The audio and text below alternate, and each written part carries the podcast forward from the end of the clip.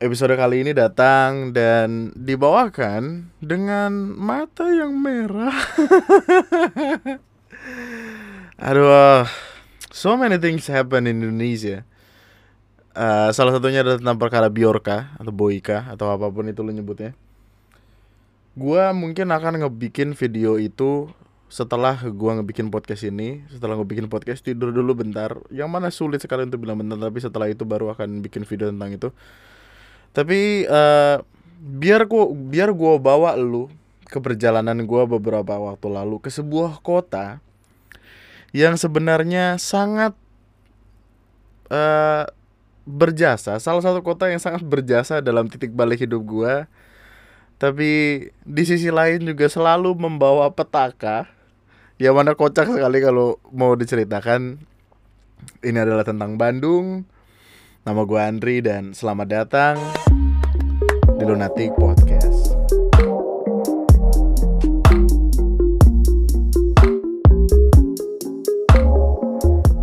Halo calon jenazah, gue Andri dari Lunatic Podcast. Sebelum podcastnya dimulai, gue pengen ngasih tahu lo tentang Anchor. Anchor adalah tempat di mana lo bisa ngebikin podcast secara mudah dan gratis, di mana kebutuhan kayak record, editing, dan publishing ada semua. Anchor juga bakal secara otomatis ngedistribusiin podcast yang lu upload ke berbagai macam platform, termasuk Spotify. Jadi ayo download Anchor dan buat podcast elu sekarang.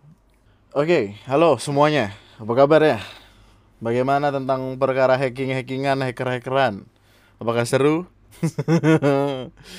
gue udah gregetan banget pengen ngebahas jadi video ya Allah. Seru sekali seru sekali. Kabar terakhirnya adalah badan negara yang seharusnya mengurusi itu kalimatnya adalah uh, kami tidak punya resource dana yang cukup. Ada kode-kode minta minta dinaikin. Tapi uh, selamat datang kembali di podcast ini by the way. Pembahasan tentang Biorka itu akan nanti. Pembahasan tentang hacker-hackeran akan nanti itu akan lebih bisa saksikan di TNM secepatnya. Mungkin besok paling cepat. Nanti malam paling cepat besok paling lama. Tapi pembahasannya mungkin akan seru. Cuman yang mau gue omongin kali ini juga nggak kalah seru karena ini adalah cerita tentang sebuah kota yang sekiranya tuh punya aura tersendiri gitu. Di Indonesia tuh kota dengan dengan romantisme yang menakjubkan itu jatuh kepada Bandung dan Jogja. Gua gua belum pernah menyambangi kota lain kayak gue pengen pergi ke Medan, to be honest, ngelihat bagaimana orang-orang di sana. Karena seperti yang gue bilang, uh, nenek gua ini bokapnya itu asalnya dari Medan makanya ketika gua ketemu sama orang Medan akan seru sekali itu kata kata nenek gua ya gue juga belum tahu pastinya siapa dan gimana. Tapi Bandung ini tuh ngebawa cerita tersendiri yang seru sekali sebenarnya. Gua mencintai Bandung meskipun tidak seberat Jogja karena Jogja adalah kampung halaman semua orang kampung halaman gua bahkan. Yang mana ketika gua ke Jogja gua bahkan udah tahu harus harus ngapain harus ke sini ke sana ke sini ke sana Bandung di sisi lain hadir sebagai anatomi tubuh lain dalam diri gua karena apa ya titik balik titik balik kehidupan gua tuh kadang rasa-rasanya datang dari Jogja. Pertama kali eh dari Bandung. Pertama kali ke Bandung. Itu ini gue gue sudah pernah ceritakan yaitu ketika gue pergi sendirian di hari Sabtu jam 8 atau jam 9 itu yang HP gue sempat hilang tapi kemudian ketemu. Kemudian nyampe Bandung sekitar jam 4 sore uh, ada acara pembacaan puisi yang mana gue pikir gue akan menginap di sana mencari penginapan ternyata tidak dapat. Gue sampai jam 12 malam ada di Indomaret untuk mencoba berusaha tidur di sofanya tapi tidak kuat tidak bisa. Terus akhirnya gue memutuskan untuk pulang saat itu juga jam 12 malam setengah satuan pokoknya tapi gue sampai di Bekasi jam 5 sore. Lu bayangkan eh, jam-jam 5 subuh. Lu bayangkan seberapa ngebutnya gue waktu itu. Kondisi jalanan kosong. Gue happy bisa ngebut. Cuman back again gue lewat Purwakarta nih. Tempat yang gelap. Kejadian kocaknya adalah jalanan rusak. Plat nomor gue jatuh. Waktu gue ngambil kiri kanan gue hutan. Terus gue kayak yang jiper bener-bener dek dek dek dek dek dek naik ke motor cabut lagi. Tapi pertama kali gue ke Bandung itu seolah-olah ngasih isyarat kalau tempat ini tuh seru sebenarnya. Kalau lu nikmatin tidak hanya katakanlah sehari semalam sehari aja. Karena dibilang semalam juga enggak gitu. Gue pulang tuh jam dua belas setengah satu kemudian ke Bandung selanjutnya itu gue bersama Windu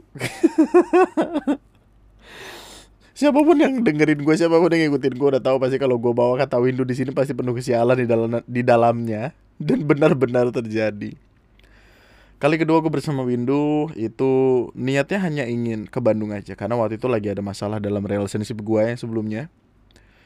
Kemudian uh, gue pengen lepas lah gitu. Maksudnya ini ini udah terlalu udah terlalu tidak terurus, sudah tidak terlihat bagaimana jalur semestinya, sudah tidak terlihat lagi arangnya mau ke mana. Kemudian pada akhirnya memutuskan untuk kalau anak zaman sekarang nyebutnya healing, so called healing. Healing healing, balik-balik malah pusing. gue pergi ke sana sekitar berangkat itu sekitar jam 7 jam 8 berangkat uh, sampai Bandung kembali sore tetap sore ke Bandung. Untuk kemudian check in di salah satu penginapan di sana. Cuma berdua doang sama Windu tapi kemudian ada kawan dari Discord. Yang mana ini Discord uh, Discord TNM versi 1 yang tanpa sortir tanpa apa. Apa planet Piccolo apa kalau nggak salah lupa gue pokoknya Discord pertama terus gue ketemu dua orang uh, katakanlah admin Discord di sana. Ngobrol-ngobrol cerita-cerita seru-seru. Uh, ini ini sebenarnya gue udah sempat bahas di podcast gue yang sama Windows sama Ali waktu itu. Kemudian pulang pulang dengan kondisi yang handphone gua mati, datanya hilang, stres banget di jalan. Terus waktu pulang windu nabrak. Salah gua sih sebenarnya untuk memutuskan pergi ke Bandung menggunakan motor uh, fairing, motor yang cukup gede, dikendalikannya susah, kalaupun turunan remnya harus dikocok. Dalam artian kayak lu harus tekan lepas, tekan lepas, tekan lepas untuk sampai akhirnya bener-bener berhenti. Nggak bisa yang lu tekan doang kayak gitu, nggak bisa. Tapi nabrak mobil orang, bumper belakangnya patah, ganti rugi. Windows yang ganti rugi pada akhirnya. Tapi kocak. Kemudian satu minggu yang lalu tepat satu minggu yang lalu, gue pergi kembali ke Bandung untuk melaksanakan hajat setiap orang yang ingin melaksanakan pernikahan yaitu nunjuk-nunjuk awan. Nyari awan cumulonimbus, itu awan uh, ku kumbus, bus-busan lah pokoknya awan-awan kayak gitu lah. Terus dipaksa di situ awan itu. Hasil-hasilnya seru by the way, hasil-hasilnya bagus. Cuman uh, banyak sekali halangan yang seolah-olah seperti tidak memboleh memperbolehkan kami untuk ke Bandung. Kami itu dalam artian gue sama Ara ya. Karena awalnya gue pengen ke sana itu bersama uh, adalah kawan gitu. Sama pacara juga. Tapi kayak tiba-tiba nggak bisa, tiba-tiba kena covid, tiba-tiba ada ini ada itu, sampai akhirnya keundur dua bulan. Niatnya gue pergi bulan Juni. Juni nggak jadi. Oke okay, Juli. Diniatkan sekaligus uh, bareng ulang tahun gua which is 11 Juli. Biar nanti kayak Ara bahkan sudah mempersiapkan uh, surprise surprise yang sekiranya akan terjadi di sana. Udah di list sama dia. Terus nggak jadi. Orang Ara aja sampai kesel gitu. Kayak pokoknya intinya nggak jadi lah. Terus gue mulai berpikir apakah ini sebuah pertanda kalau gue tidak diperbolehkan pergi? Atau akan terjadi hal buruk di sana? Gue nggak tahu. Tapi tetap kekeh nih karena ya gue gue udah janji sama Ara ayo kita ke Bandung gitu. Tapi karena diundur diundur kan gue nggak enak ya. Terus akhirnya gue mengajak Windu dan Ali. Windu dulu sih sebenarnya. Bocah itu susah sekali untuk diajak pergi jauh. Karena Windu dan Bandung itu adalah dua entitas yang tidak bisa disandingkan gitu. Kayak air sama minyak nggak boleh nyatu gitu. Kita kenapa. Padahal dia orang Sunda loh Windu seperti halnya orang Jawa yang kampung halamannya adalah Jogja bukankah orang Sunda kampung halamannya adalah Bandung gitu gue nggak tahu sih apakah konteksnya sama atau enggak tapi gue eh, gue nggak tahu lah itu tapi gitu Windu tuh jadi membenci Bandung mungkin karena perkara dia nabrak atau perkara uh, kesialan-kesialan yang terjadi waktu itu sama gua atau gimana. Tapi awalnya tuh Windows sulit sekali untuk diajak ke Bandung. Sampai kemudian Ali resign dari kantor. Cabutlah dari kantor. Intinya itu keluar dari kantornya, kemudian bingung mau ngapain. Lebih sering lah Ali ke sini ke kantor. Terus gua ngajak Ali, ayo kita ke Bandung. Ada Windu ajak Windu kita paksa Windu ikut uh, perdebatan ini dan itu sampai akhirnya Windu memutuskan untuk ya udah ayo ke Bandung oke jadi semuanya fix di tanggal 3 September uh, kami memutuskan untuk ke Bandung. 3 3 September kami berangkat itu oh no no no. Tanggal 2 tanggal 2 September kami berangkat itu hari Jumat. Jadi kan uh, malam Jumatnya itu kan gua streaming di TNM seperti biasa streaming malam Jumat. Sampai jam 10 jam 10 streaming selesai rehat sejenak nyiapin segala macam barang bla bla bla pergi ke tempat Ara untuk menjemput Ara jam 11 malam itu sampai jam setengah satu. Jam setengah satu atau jam satu di tempatnya Ara kemudian tidur sejenak untuk ngisi tenaga segala macam lah. Windu tidur tuh paling semangat ngorok lah pokoknya. karena dia katanya malam sebelumnya nggak bisa tidur gue juga nggak paham dia ngapain. Mungkin dia nguras toren air di atas sampai masuk masuk terus nggak bisa keluar sampai pak gue nggak tahu gue nggak tahu apa yang terjadi sama dia. Tapi uh, nyoba tidur segala macam gue juga sempat tidur kayaknya satu jam mungkin setengah jam gue nggak tahu. Pokoknya gue tidur leye-leye gitu di sofa. Terus jam oh subuh kami bangun siap-siap memutuskan untuk berangkat. Awalnya kami pengen naik motor. Cuman uh, kata bokap nyokapnya Ara nggak usah lah naik motor, naik mobil aja itu mobil ada. Uh, terus juga setelah dipikir-pikir juga musim hujan, apalagi Bandung. Bandung kan Bogor kota hujan sih, tapi Bandung kan deket sama Bogor. jauh sih tapi maksud gue sama-sama sering hujan gitu loh maksud gue jadi kami pikirannya waktu itu kayak oh iya juga ya kalau hujan jadi nggak bisa ke mana-mana itu kalau pakai mobil uh, apa namanya kehalang lah hujannya gitu. Dan satu-satunya orang yang bisa naik mobil adalah Windu. Windu lagi kami tumbalkan. Awalnya tuh Windu nggak pengen naik mobil tapi setelah sekian perhitungan yang mana kalau naik motor itu rumit dan segala macamnya ini itu akhirnya Windu kayak ya udah ayo naik mobil gue yang nyetir. Oke. Okay. ah. Jalanlah kami. Di jalan itu gue udah berdoa Bandung dan Windu Bandung dan gua bahkan itu selalu membawa kesialan tersendiri. Kayak cerita memalukan dari yang pertama kali gue ke Bandung adalah yang waktu itu gue ceritakan. Gue naik ke atas panggung sosokan puitis ngebacain puitis kegombal-gombal ke anak orang nama bapak kamu siapa. Wah aku cuma pengen nginget aja supaya nanti gampang keijab kabul kamu nanti. Ya Allah malu sekali itu. Ya gitu gitulah Terus yang kedua nabrak HP keriset Data hilang segala macem. Apal gue Cuman Ketika berangkat gue sudah berdoa. Semoga uh, Tidak ada kesialan yang terjadi.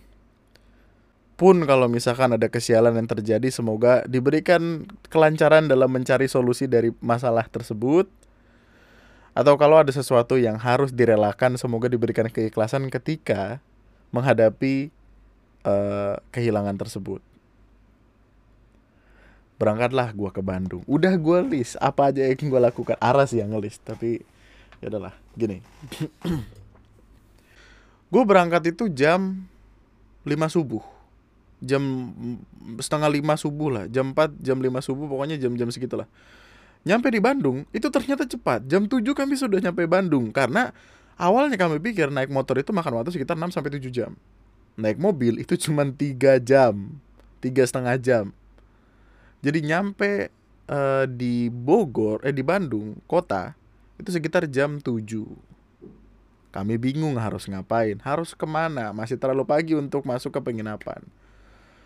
Akhirnya memutuskan untuk pergi ke spot pertama yaitu uh, The Great Asia Afrika gua ngedengar The Great Asia Afrika itu dari Ara waktu itu Ara pernah ke sana sama keluarganya. Dan waktu itu masa-masa itu baru buka tempatnya bagus. Jadi intinya tuh kayak penuh sama spot foto penuh sama uh, landmark landmark dari beberapa negara. Uh, ada Thailand pokoknya waktu masuk tuh Thailand uh, Timur Tengah Korea Selatan Korea Selatan Thailand Timur Tengah Terus kemudian semakin lu ke dalam ada Jepang, ada China, ada The Great Wall of China, ada apa lagi ya? Pokoknya banyak negara gitu deh di situ. India mungkin seingat gue nggak tahu. Dan itu destinasi yang bagus untuk foto-foto. Ketika tujuan kami adalah untuk foto-foto nunjuk awan, tempat itu tentu bagus sekali sebagai spot foto. Pergilah kami ke sana jam 7 mutusin ke sana. Uh, jam jam 7 lewat sekian nyampe di sana, nunggu dulu. Sempat ngobrol-ngobrol dulu. Uh, ngopi depan kamar mandi. Jadi di situ ada kamar mandi gitu. Yang ngejagain kocak lah, yang ngejagain kan dua ABG gitu kan. Ngomongnya pakai bahasa Sunda gitu, gue nggak paham. Tapi Windu paham. Setiap kali Nimbamba dua lagi ngobrol ketawa-tawa marah-marah. Karena ngobrol sambil bersihin kamar mandi gitu kan. Ngobrol ketawa marah-marah. Windu juga ikut ketawa. Gue bingung gue nggak ngerti. Ini tuh kayak asing banget gue gitu. Gue tuh akan senang ketika surrounding gue adalah orang Jawa. Karena rasanya akan seperti pulang kampung. Tapi ini di kota yang berbeda. Gue nggak tahu apa yang harus terjadi. Jadi gue asal ikut ketawa aja. Dia lagi hahaha gue hahaha juga. Tapi jam 8 lewat sekian The Great Asia Afrika buka gue langsung masuk ke situ. Tiket masuk lima puluh ribu. Uh, dan gue wanti-wanti lu kalau lu pengen pergi ke tempat itu lu harus siap capek. Karena tempatnya penuh sekali dengan uh, naik turun dan hanya bisa lu lakukan dengan berjalan kaki. Nanti gue akan kasih tau lah.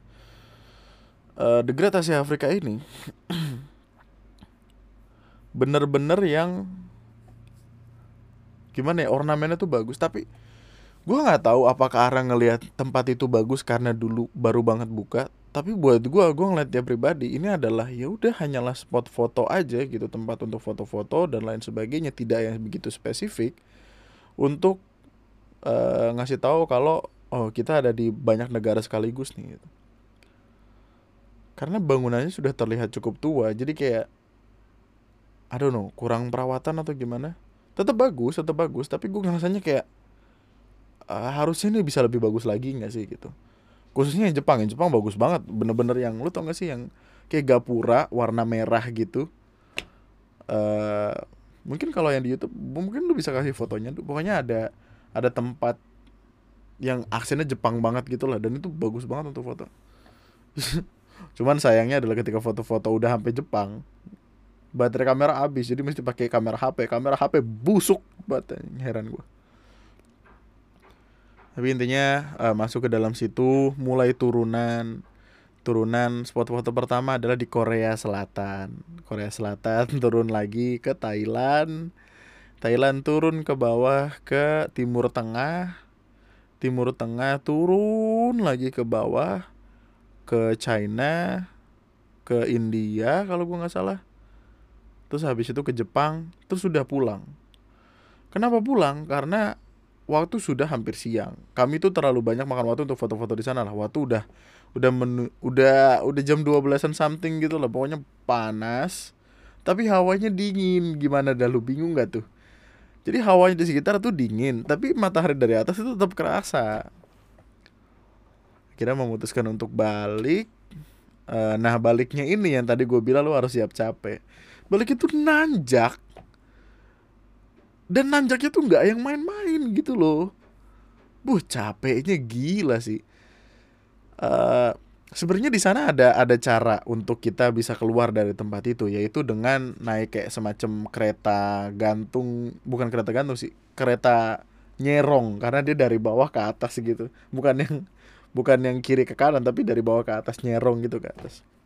Harganya sepuluh ribu terus kata gue kayak ya Allah bisa gak sih kita nggak nggak apa-apa spending duit? Gitu. Terus saya kira kayak udah ayo jalan aja. Dan itu adalah keputusan terburuk yang pernah gue buat karena kaki gue sakit. Kaki gue cantengan gitu men. Kayak kayak apa ya ingrown kayaknya kaki gue tuh ada ingrown nail gitu. Jadi ada kuku yang tumbuh menusuk ke dalam daging. Jadi setiap kali gue menggunakan sepatu kaki gue kan cantengannya akan kambuh. Jadi kayak cantengannya ini kayak angin-anginan gitu lah. Dan gue kan pengen foto-foto. Masa ya gue pakai sendal harus pakai sepatu dong. Gue pakai lah sepatu. Wow balik dari situ ya Allah kaki sakit sakit sakit. Ara sih selalu ngingetin gue buat yuk operasi kayak operasi gitu. Dipotong kukunya ditarik atau apa gitu. Tapi kayak gue takut.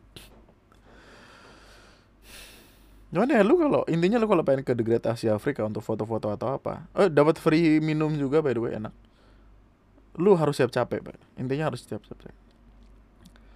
Jam 12 itu akhirnya mutusin buat oh oh eh jam 12 sampai di penginapan cuman uh, masih butuh waktu untuk penginapannya itu beberes. Jadi kami stay dulu di mobil dalam untuk untuk waktu yang cukup lama kemudian Windu dengan magicnya dia tiba-tiba kayak ah pengen bakso nih bakso enak kali ya? Ya udah mencari kalau ketemu lah bodoh apa sih. Itu gue gue udah bingung karena masih kecapean gara-gara itu kan. Terus keluar tiba-tiba balik dengan kayak ah mau bakso nggak? Gitu. Lihat ke belakang abang baksonya dipanggil? kata gue aja segitunya niat dapat dari mana abang bakso? Apa abang bakso selama ini di kantong itu sama dia dikeluarin nyoh gitu apa gimana? Gue nggak tahu. Tiba-tiba ada tukang bakso terus makan dan baksonya enak banget abang-abang bakso yang bawa gerobak gitu loh. Tuh gua aneh ini orang temu aja. Kemudian udah boleh masuk ke penginapannya. Uh, yang tadi gue bilang ngecek nggak ada AC terus setiap beberapa menit sekali dikagetkan dengan suara psst, psst. gue kayak nyari di atas tuh ini ada bawa bapak apa gimana di atas? Kayak psst, kayak lagi manggil gitu. Waktu gue lihat itu Stella tau gak sih dia nyemprot nyemprot kayak kaget setiap malam kaget setiap beberapa lagi login Mobile Legend main tiba-tiba apa tuh oh iya lupa gue terus dan itu terjadi beberapa kali kesel banget gue uh, kamar mandinya enak tapi tetap gue tetap nggak berani mandi meskipun airnya hangat. Keesokan hari sih mandi tapi itu karena terpaksa juga. Gue tidur dengan kondisi PD niatnya. Wah tidak akan dingin nih. Kan uh, kondisinya waktu itu ketika nyampe habis makan bakso segala macam gue rebahan tidur langsung tidur bangun-bangun jam 7 ketika sebelum tidur gue berpendapat masa iya sih akan kedinginan? Tidak mungkin dong. Hari semakin sore suhu semakin turun. Ya Allah menggigil.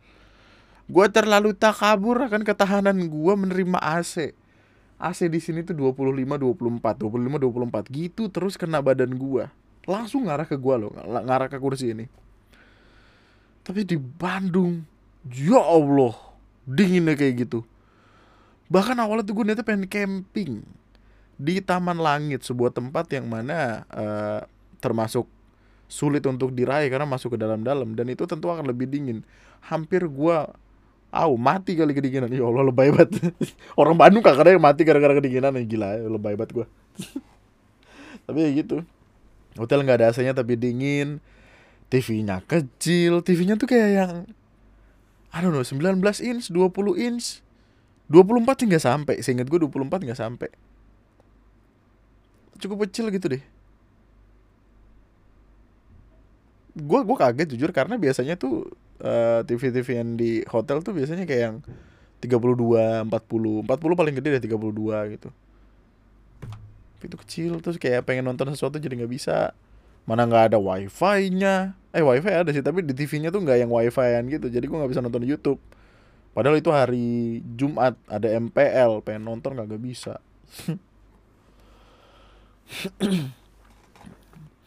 Oh iya terus ini ada catatan juga. Rencana naik mobil jadi naik motor. Ini kocak nih.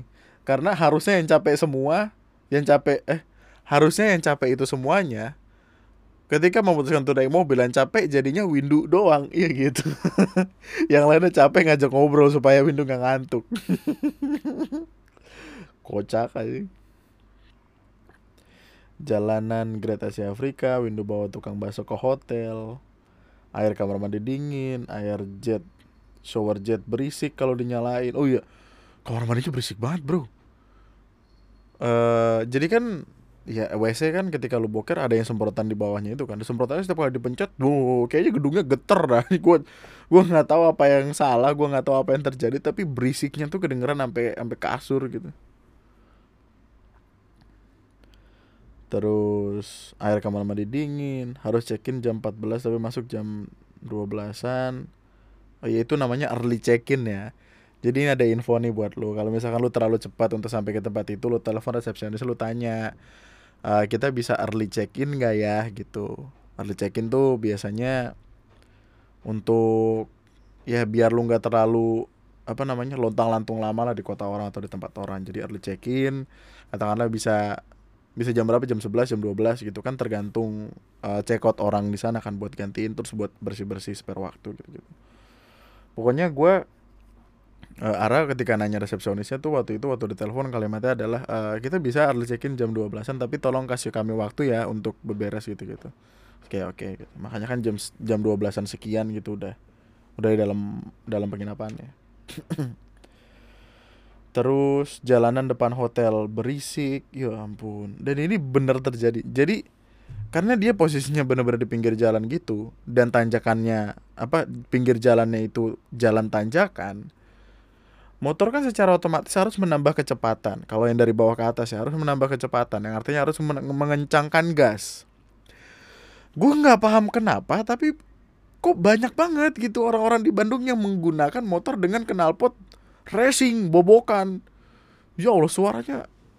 Jadi kan di depan kamar itu kayak ada balkon gitu kan. Dari balkon bahkan suaranya berisik sekali. Tidak masuk kamar memang, tapi di balkonnya itu berisik sekali. Mau ngobrol sulit mau ngobrol lalalala tiba-tiba mobil nanjak eh motor nanjak suara kenceng ya Allah apa karena dulu Bandung dikenal dengan geng motornya ya apa gimana gue nggak tahu juga sih tapi ya gitu sulit untuk ngobrol di tempat itu entah kenapa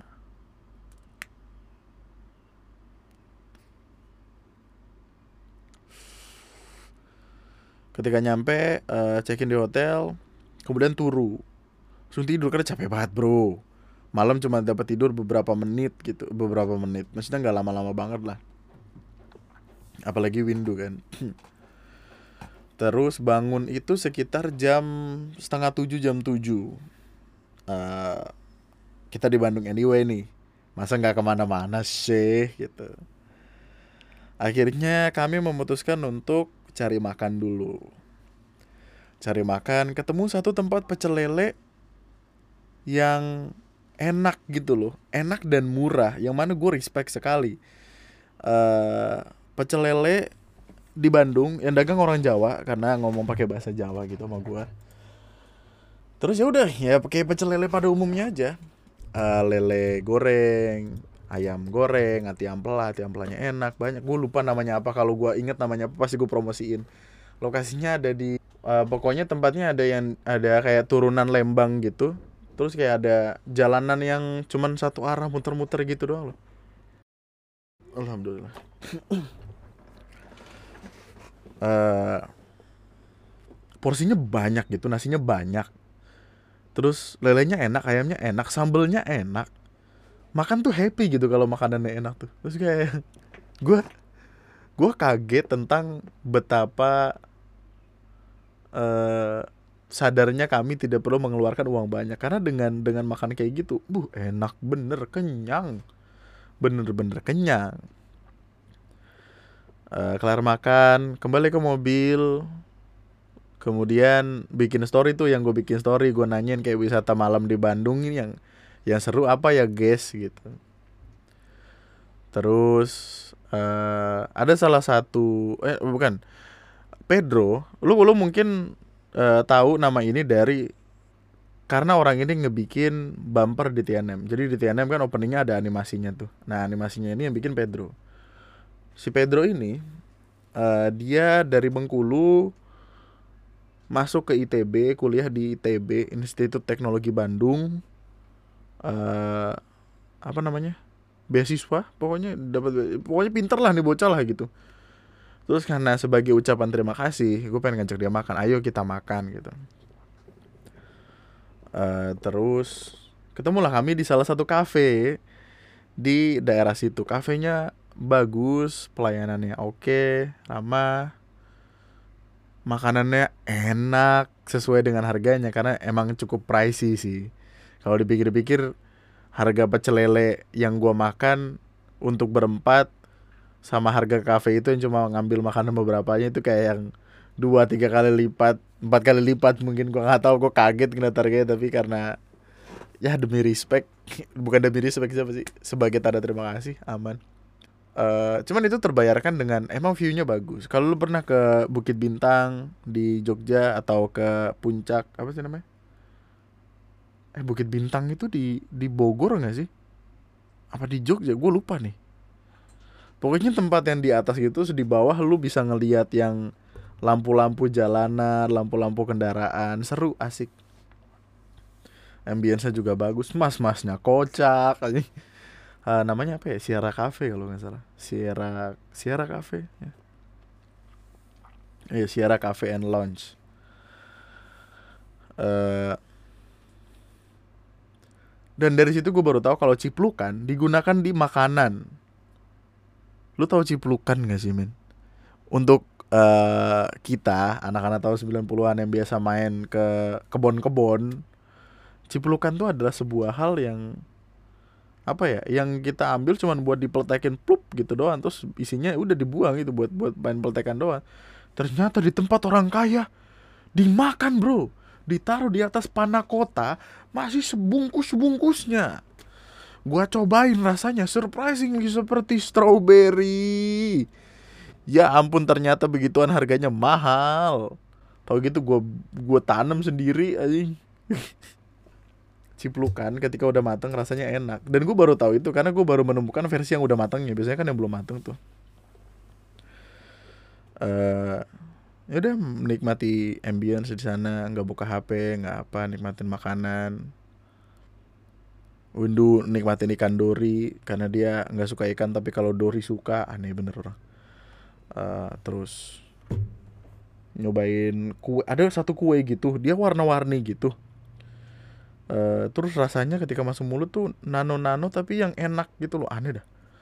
Gue gue bingung kenapa makanan orang kayak makanan bisa jadi enak gitu. Gue lidah-lidah nyaman terlalu nyaman di pecel lele gitu. Mau warteg susah untuk merasakan yang kayak gitu. Tapi kemudian uh, udah karena udah closing uh, udah closing order closing closing udah mau tutup lah jam 10-an atau jam 11-an gitu. Terus pamitan sama Pedro cabut dan balik. Uh, yang menyebalkan dari tidak berasal dari sana adalah gue jadi nggak tahu nih jalannya kayak apa well kalaupun nggak berasal dari sana, at least pernah ke sana untuk merasakan jalan mana yang seharusnya lo tempuh, jalan mana yang seharusnya tidak. Karena ketika berangkat ke Sierra Cafe itu dari tempat pecel lele, itu kan cukup jauh ya. Itu kami lewat jalan perkampungan yang naik turun naik turun ngak ngak ngak ngak. Kalau bawa motor oke okay lah. Ini kita bawa mobil yang pusing window, mobilnya manual, cetak cetok cetak cetok atas bawah. Ya Allah, mana serem. Itulah alasan kenapa harusnya kita lebih memilih Waze daripada Google Maps. Kadang-kadang Google Maps emang kelakuannya ada. Tapi intinya setelah makan itu balik balik uh, main Mobile Legend beberapa game terus turu.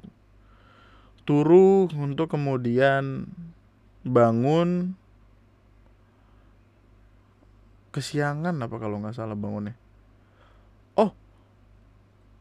Bangunnya tuh sekitar jam sepuluhan gitu loh. Mungkin karena hawanya nggak enak untuk bangun apa gimana? Kayak terlalu dingin terlalu nyaman untuk selimutan tidur. Bangun tuh jam jam sepuluhan. Pokoknya gue bangun yang lain udah pada siap gue mah heran. Udah pada siap-siap. Akhirnya gue mau nggak mau di situ mandi biar seger maksudnya biar biar melek terus sempat melakukan yang namanya foto-foto foto-foto di sana. Seru dah. Seru men foto-foto gitu. Jadi niatan awalnya di situ sebenarnya liburan tapi karena ada foto-fotonya jadi kerasa seru aja. Uh, habis foto-foto cabut cabut. Terus pergi ke penginapan selanjutnya yang lokasinya ada di kota. Lokasinya itu ada di uh, dek di dekatnya Jalan Asia Afrika lah. Pokoknya dekat banget sama alun-alun lah. Penginapannya apa? Gue lupa gitu. Pokoknya penginapannya cukup bagus. TV-nya ya Allah tiga kali lipat lebih gede daripada TV di hotel sebelumnya. Dan itu ada Netflix ada YouTube. Eh harganya sama masalahnya. Gue mah bingung. Tapi itu di kota. Dan itu di kota loh. Harusnya lebih mahal gak sih? Tapi uh, nyampe di penginapan niatnya pengen tiduran pengen tidur tapi ternyata udah sore.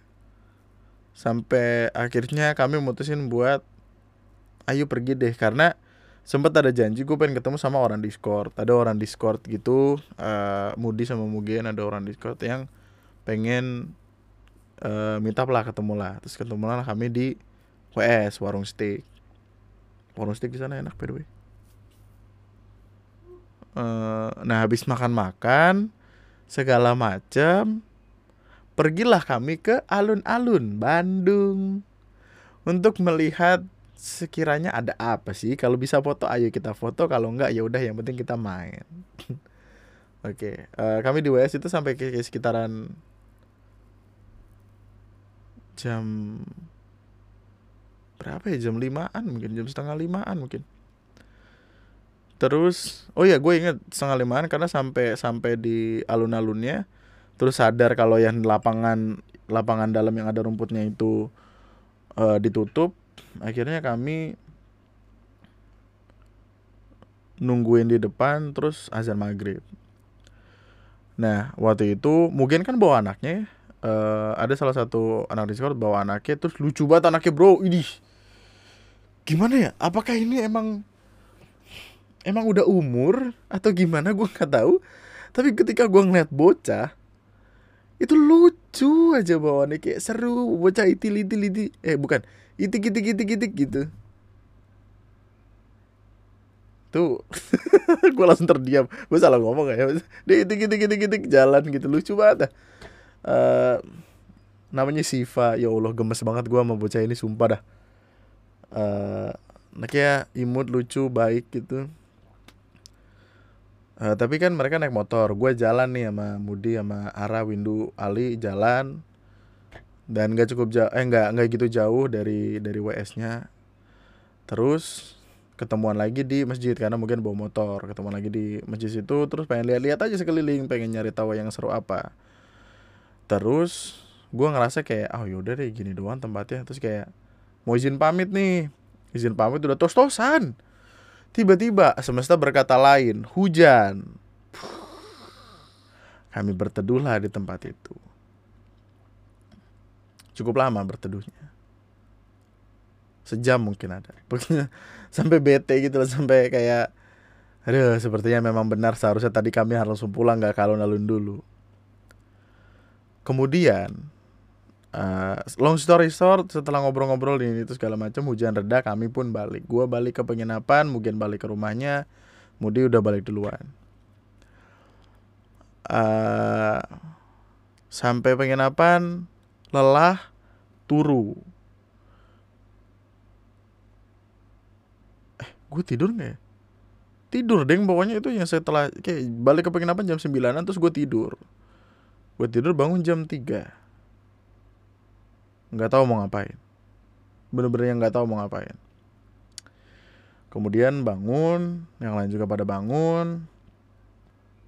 Pot gua, pot kan jadi kan pot itu uh, ada yang versi simpelnya yang kalau lu pengen ganti cartridge itu cuma cabut atasnya terus kemudian ganti baru sama yang dalam sama yang yang baru lah waktu itu pot gua habis isinya dan cartridge ini itu ada di dalam tas selempang gua.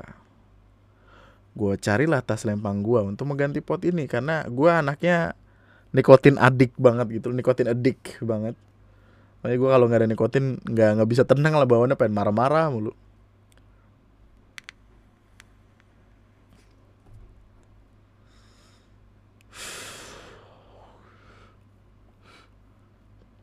Ketika ketemu eh ketika ketemu ketika nggak tas itu tas lempang gua nggak kunjung ketemu mulai bingung mulai nanya anak-anak mana ya tas gue ya? Mana ya tas gue ya? Mana tas gue ya? segala macem bla bla bla bla bla bla. Nggak ada. Semuanya bangun semuanya gue bangunin panik tidak bisa berkata-kata bingung waktu itu sebenarnya nggak nggak yang sepanik itu karena gue masih belum menyadari apa yang ada di tas tersebut kan. Panik terus Ara punya ide coba cek kameranya. Cek kamera uh, kapan terakhir kali tas itu nggak ada.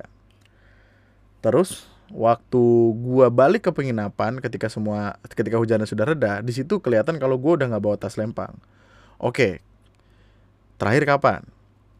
Terakhir itu gua lihat ketika kami kelar jadi kan yang namanya gua sama anak-anak discord nggak pernah ketemu maksudnya belum pernah ketemu sebelumnya at least ada kenang-kenangan lah foto lah kami.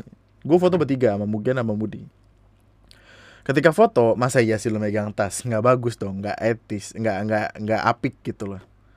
Tasnya gue taruh di bawah. Foto Mudi pulang gue duduk lagi uh, spare waktunya kayak 10 15 20 menit.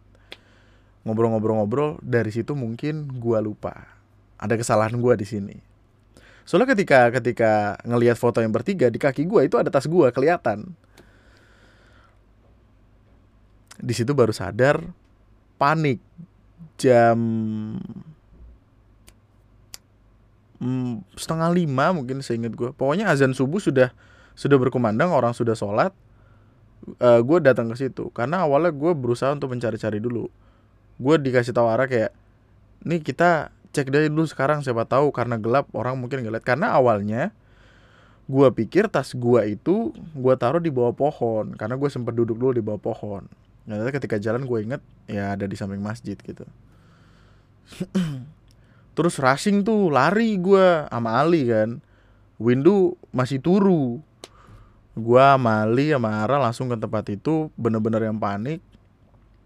Akhirnya gua ngerokok lagi di situ karena nggak ada asupan nikotin datang ke tempat situ nyari-nyari tas nihil. Nggak ada apa-apa. Ketika itu gue masih berpikiran gue ingetnya tas gue masih ada di pohon. Jadi kayak gue nanya uh, uh, apa gue marah nanya ke pedagang-pedagang. Pedagang nggak ada yang tahu. Terus dari situ Ali ngasih tahu gue Ali ngingetin gue man tadi semalam kan waktu lagi minggir karena hujan seinget gue lo masih bawa tas deh terus gue kemudian inget gue juga pernah eh, gue sempet jalan-jalanan mencari tukang jualan sambil gue bawa tas untuk nutupin pala gue waktu itu. Gue inget berarti ketika ada di pelataran masjid gue masih megang tas di sana.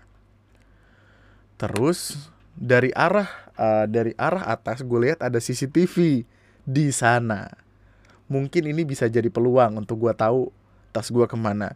Oke lah kalau nggak nggak ketemu nggak apa-apa tapi at least gue harus tahu nih apakah ini apakah ini memang diambil orang atau hanyalah keteledoran gue semata?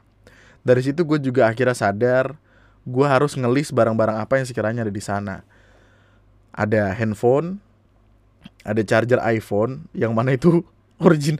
Entah kenapa gue gobloknya gue adalah gue masih berpikiran kalau anjing casannya hilang. Lebih lebih mahal di casan daripada di HP padahal HP jauh lebih mahal gue bingung.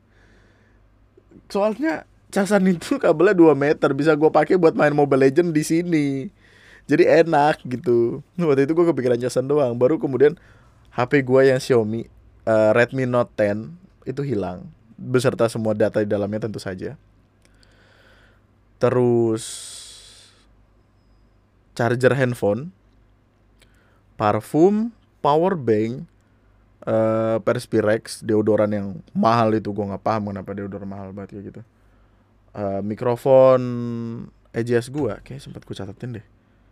Harusnya gue catetin deh. Bentar bentar. Karena ketika hilang itu gue langsung minta tolong sama Ara. Apa ya coba sekiranya yang hilang di situ? Hmm, oh ini nih HP powerbank charger iPhone sama oh sama charger Type C liquid gua uh, yang tadi buat pot itu memory card 32 GB yang harusnya dipakai untuk kamera parfum Perspirex headset iPhone uh, sama pot device alatnya ini device-nya uh, pot gua vape gua. Terus gue ingat ada HP gue di sana. Telepon lah HP gua. Uh, mati. Nggak ada jawaban. Awalnya gue pikir kayak oh mungkin udah diambil orang terus udah dimatiin segala macam bla bla udah banyak opsi di kepala gue gitu. Terus gue ngecek uh, find my phone ketika gue pergi ke Bandung untuk yang pertama kalinya terus gue cerita HP gue hilang HP gue bisa ketemu lagi berkat Find My Phone karena posisinya HP itu menyala. Harus ada tiga aspek penting untuk HP lo bisa ketemu dengan Find My Find My Phone atau Find My Android atau apalah itu. Pertama HP lo harus nyala. Kedua lo harus punya paket data. Ketiga GPS di dalam handphone tersebut harus menyala.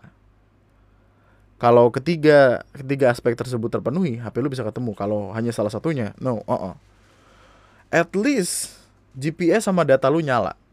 Jadi lu bisa tahu lokasi terakhir sebelum HP itu dimatikan di mana. At least. Cuman handphone itu tidak gua isi paket internet karena hanya buang-buang uang. Buat apa kan gua ada wifi juga HP itu hanya digunakan untuk video call di di rumah di di kantor sini. Jadi untuk apa gue isi paket? Ketika gue bawa itu penyesalan gua goblok harusnya lu isi juga. Karena data terakhir dari lokasi HP tersebut itu menunjukkan lokasi penginapan kami di hari sebelumnya. Tanggal 2 September. Kejadian hilangnya tanggal 3 September. Harapan sudah pupus tuh. Banyak sekali file di sana, foto, video, uh, rekaman podcast-podcast gua. Kan itu direkam pakai uh, apa namanya? mic mic yang Saramonic itu loh yang biasa lu lihat di TikTok TikTok kan itu harus connect ke HP HP itu. Uh, email, email email penting juga ada di situ. Email penting banget ada di situ. Gue bingung banget men. Tapi gue berusaha untuk tetap mikirin gimana caranya keluar dari kondisi ini.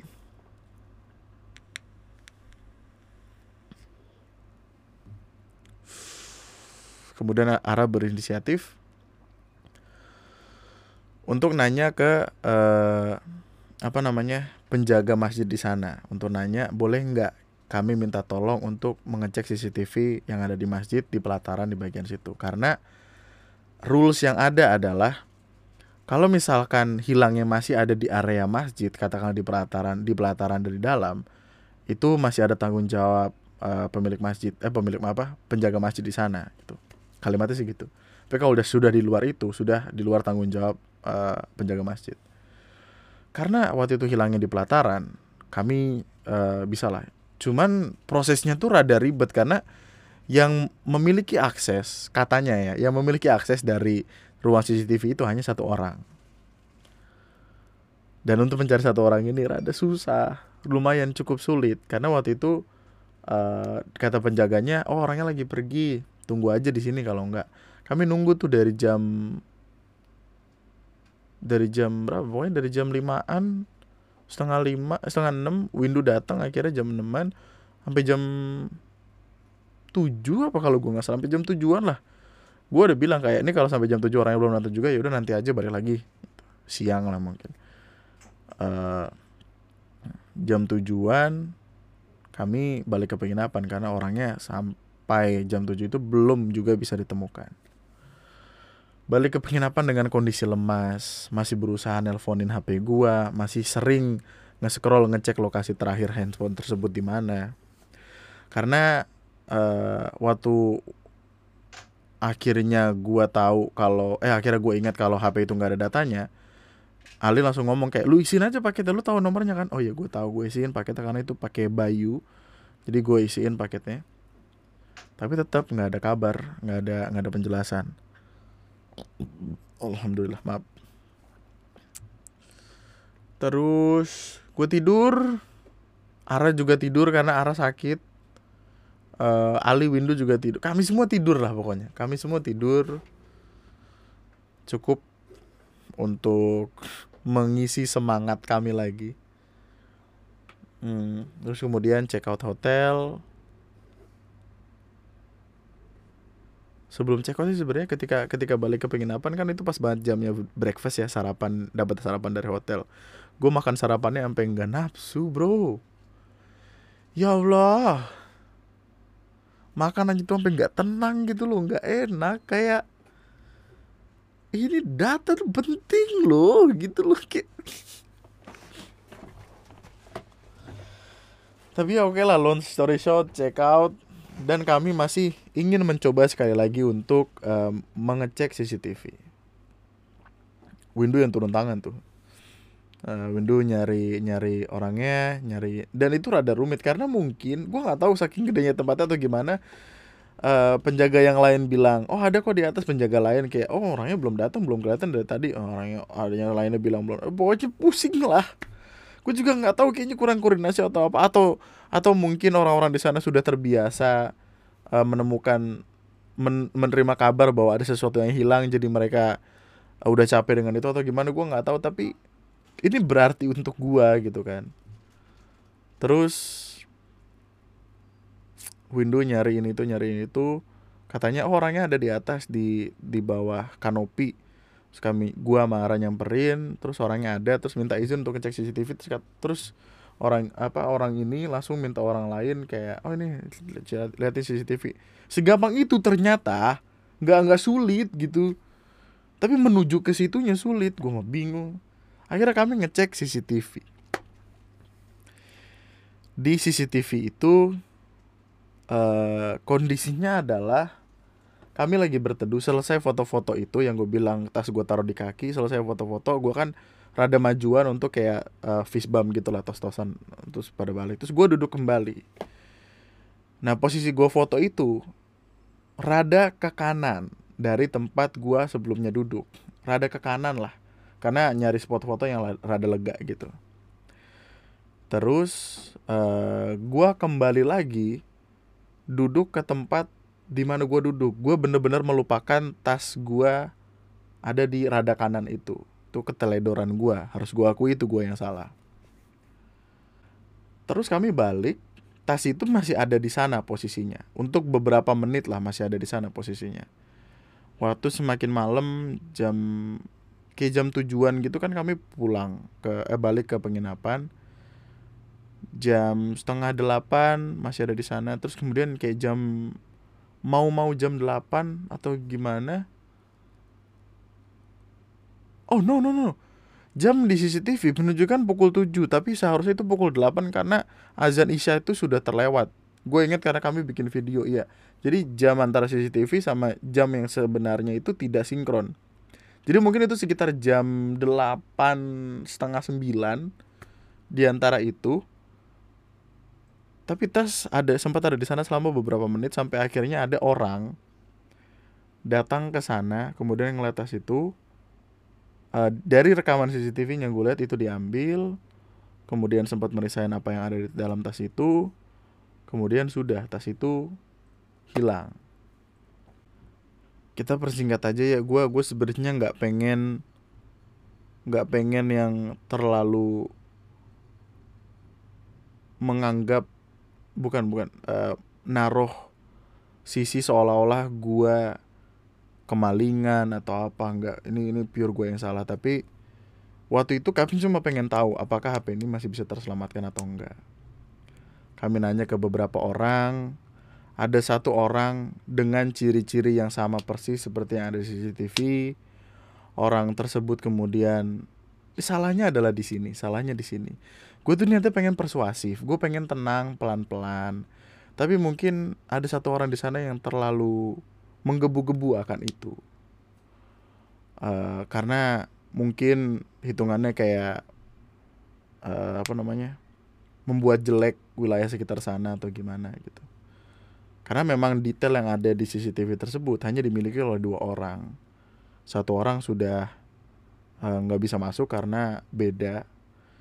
satu orang lagi ini cuma satu orang lagi satu orang ini tuh sudah cukup berumur sudah cukup tua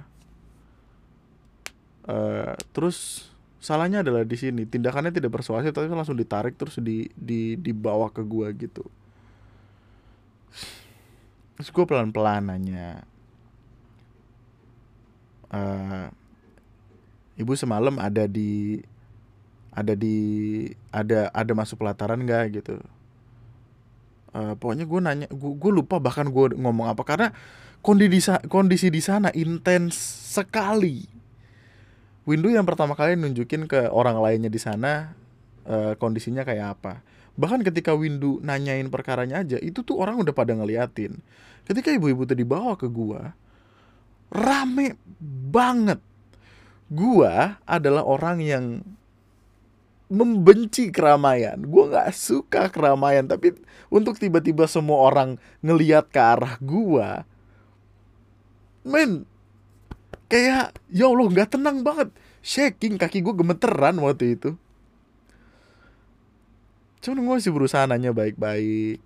Uh, ketika ditanya juga jawabannya ngebingungin, kan gue nanya ya, uh, ibu semalam pakai baju apa? Gitu. Mikir dulu. Oh.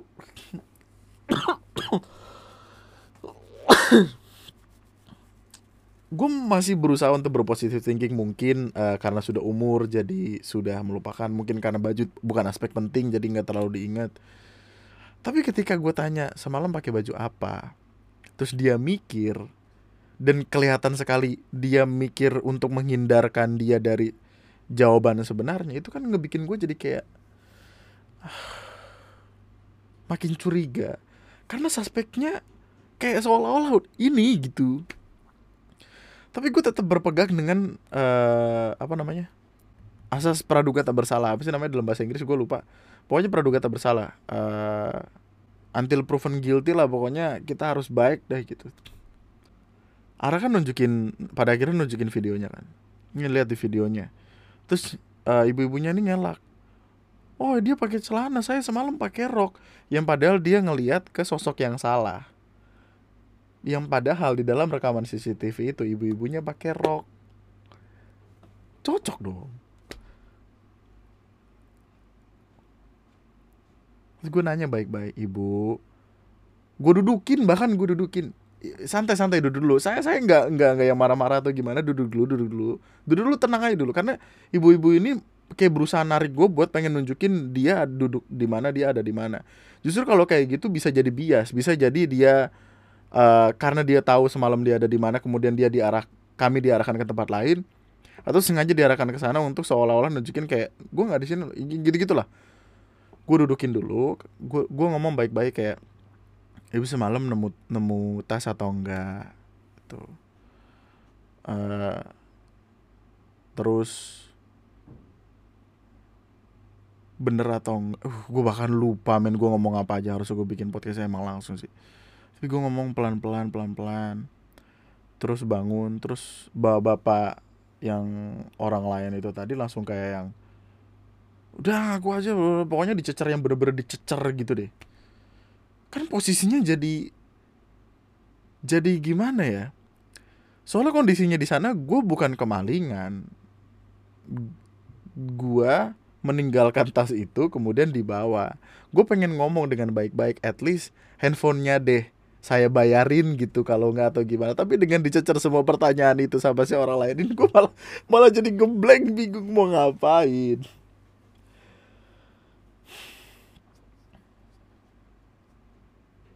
sampai akhirnya keluar kata-kata dari ibu-ibunya bahkan yang bilang kayak kalimat-kalimat orang yang terpojok banget ya itu uh, ya udah proses aja tapi nanti saya saya saya laporin juga ya saya terus kayak ah, ada gue udah males banget kalau udah kayak gini. Terus gue gue sebenarnya cuma pengen tahu data email hal-hal penting apa pun dalam handphone itu masih bisa terselamatkan atau tidak. Tapi dengan yang kayak gitu gue kayak yang gue ngeliat window gue ngeliat Ali gue ngeliat Ara kayaknya udah deh gitu. Terus akhirnya udah uh, ibu-ibunya gue balikin karena katanya eh gue balikin aja seolah-olah gue minjem. Eh emang minjem sih tapi maksudnya ibunya ya udah minta kembali. Terus gue makasih sama bapak-bapaknya apa pun itulah. Uh, gue awalnya di situ pengen ngomong kayak yaudah nanti ini kita tindak kita, kami tindak lanjutin dulu segala macam untuk supaya gue bisa pergi aja dari sana gitu.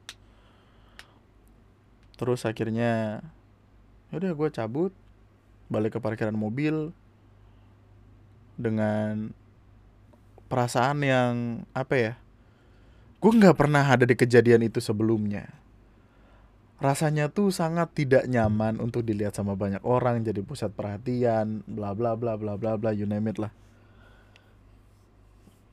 Tapi kesedihan gue masih belum hilang gitu. Ketika jalan pulang bahkan butuh waktu beberapa lama untuk berusaha mengikhlaskan. Cuman ketakutan gue adalah semua data penting di sana. Sepanjang jalan tuh masih kayak yang aduh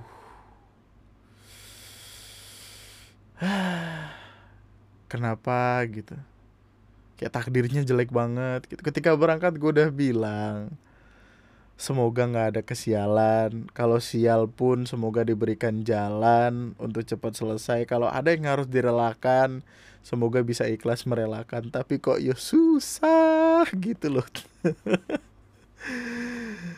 Oh my god, my lord. Kemudian, oh, gue coba cek deh. Bahkan ini device itu harusnya masih login. Coba gue cek. Oh nih, West Java Indonesia September 3 Oh terakhir data terakhir 9.40 AM. Ini dari email yang lain nih. Jadi kan ada beberapa email yang login di situ. Kalau email Tianam Officials yang login di situ terakhir tuh tanggal 2 September tapi intinya udah nggak ada kabar sama sekali. Gue di sepanjang jalan masih berusaha nge-scroll scroll mungkin uh, eh, HP-nya nyala mungkin ini mungkin itu tapi ya nggak berhasil. Terus akhirnya pulang nyari oleh-oleh ada satu tempat oleh-oleh gitu yang kami sambangi dan enak. Terus setelah ada tempat oleh-oleh itu naik mobil nyanyi nyanyi nggak jelas uh, terus berhenti di rest area window pengen boker gue juga pengen boker. Arah sakit. Ya allah. Sedih banget kayak perjalanan kok jadi sedih banget arah sakit. Bener-bener yang panas badannya meriang gitu. Tapi intinya long story short udah sampai rumah. Dah gitu. Kemudian gue bikin video segala macam waktu itu. Selama seminggu bahkan seminggu seminggu ke belakang itu gue masih berusaha untuk memikirkan jalan keluar dari sesuatu yang bener-bener yang overthinking banget gitu loh. Takut sesuatu yang gak kejadian. Segala macamnya segala macamnya. Menggantikan satu demi satu yang casan yang power bank yang HP yang ini yang itu. Tapi ya harus mau nggak mau harus ikhlas. Dan ada kabar baiknya gue nggak tahu apakah ini pengaplikasiannya ada di Xiaomi doang atau di HP yang lain juga. HP gue kan Xiaomi by the way.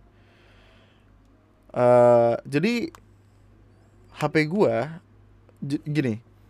Dulu kan adik gue make ini Redmi Note 8 Redmi Note 8 nya kemudian dia pakai sampai rusak kemudian ganti baru.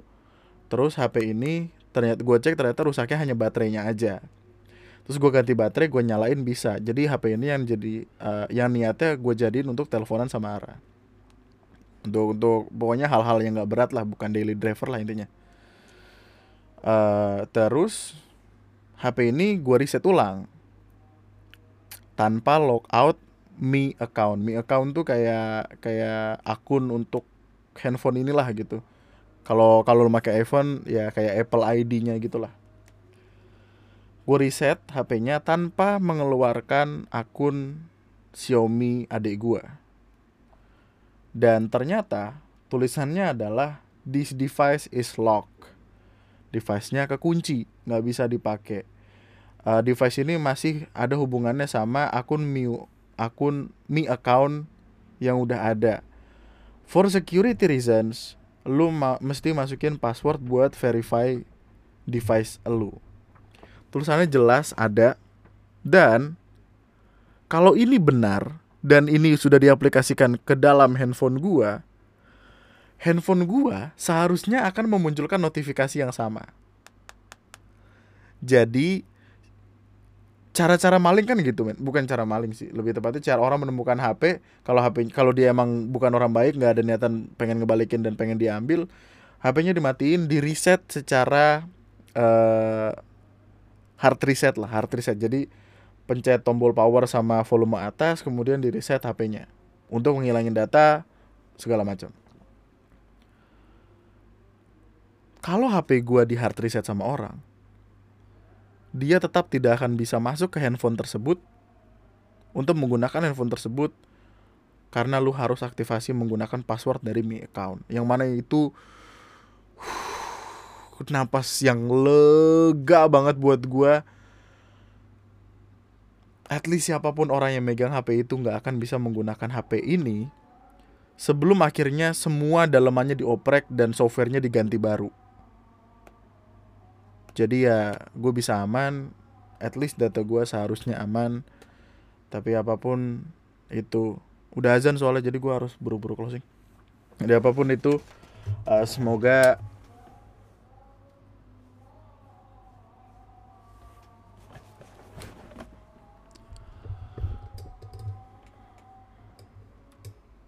lu yang ngalamin hal yang sama entah HP lu hilang, entah HP lu diambil orang, entah HP lu ketinggalan atau apa, at least masih banyak jalan masih banyak cara untuk lu bisa menyelamatkan handphone lu.